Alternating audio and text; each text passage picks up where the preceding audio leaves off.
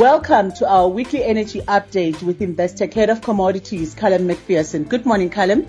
Good morning, Len. Last week saw further falls in oil and Brent reached a low of $76.60 per barrel. Against this backdrop of weak prices, OPEC Plus are meeting on this coming weekend. How might they react to recent developments?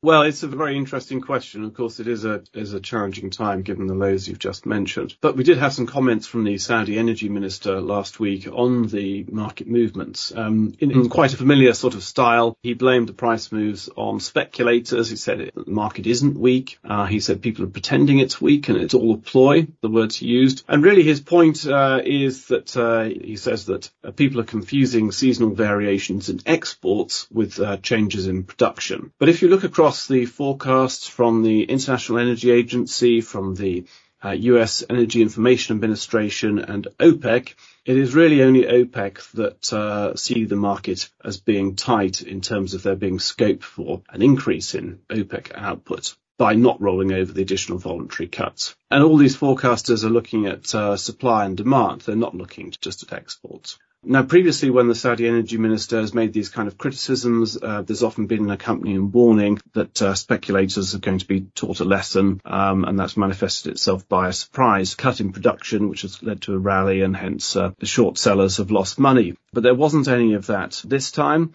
and um, perhaps this is because Saudi is already producing so little oil, around 9 million barrels per day, because of the additional voluntary cut that it's undertaken, and that compares to lows over the COVID period of 8.5 million barrels per day. And obviously that was a point of uh, particularly extraordinary demand weakness. So this raises the question about whether the Saudis would be prepared to deepen their cuts still further if indeed that's necessary.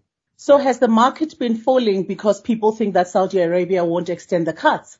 Well, I think given how weak the market has been recently, I mean, you mentioned the, the fall to 76.60, and given the, the logic of the additional voluntary cuts in the first place, which was to try and stabilise the market, market was uh, going down to 70 earlier this year. Really, the lower the market goes, the more likely it is that the Saudis will have to extend the cuts. And perhaps uh, some of the recovery we've seen in the last uh, few days, uh, where Brent has gone back over $80 per barrel, is because the particular short sellers have perhaps uh, felt that uh, things have gone a little bit too far, um, because there is a chance that the Saudis could ex- extend the cuts. But nevertheless, the market is in a very, very different position now to where it was, say, at the end of September when we were talking about Brent going to $100 per barrel. There is a risk that even with the additional voluntary cut being extended, that that perhaps might not be enough. The market might still be in a surplus. And also perhaps the cut will, will only be extended for a limited period, maybe to the end of the first quarter, as that's a period of particularly weak expected demand. Or perhaps that the cuts would be shared out with um,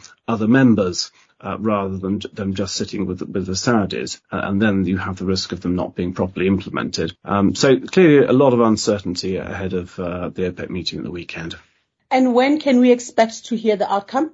Well, OPEC used to meet during the middle of the week, um, but uh, has uh, re- recently shifted to this approach of having holding meetings on the weekend, um, presumably because that avoids this sort of dialogue feeding back into the market as discussions progress. And before the OPEC has uh, been able to put together a consistent narrative to put out to the market, by which time the market's already moved. But uh, the downside, though, of doing it this way, although it's great because as soon as the market opens, you, you you know what uh, OPEC have decided and why they've decided it. The downside is that it's um, the news hits the market at a point of very limited liquidity uh, early on Monday morning in Asian time. That will tend to exacerbate any moves on any surprises in the decision, and of course that uh, can lead to momentum building up that feeds into more regular trading periods when liquidity uh, increases again in, in, for example, in London time. Thank you, Callum. We'll chat again next week. Thank you, Len. Thank you for tuning into another episode of Investec's weekly energy update with Callum Macpherson.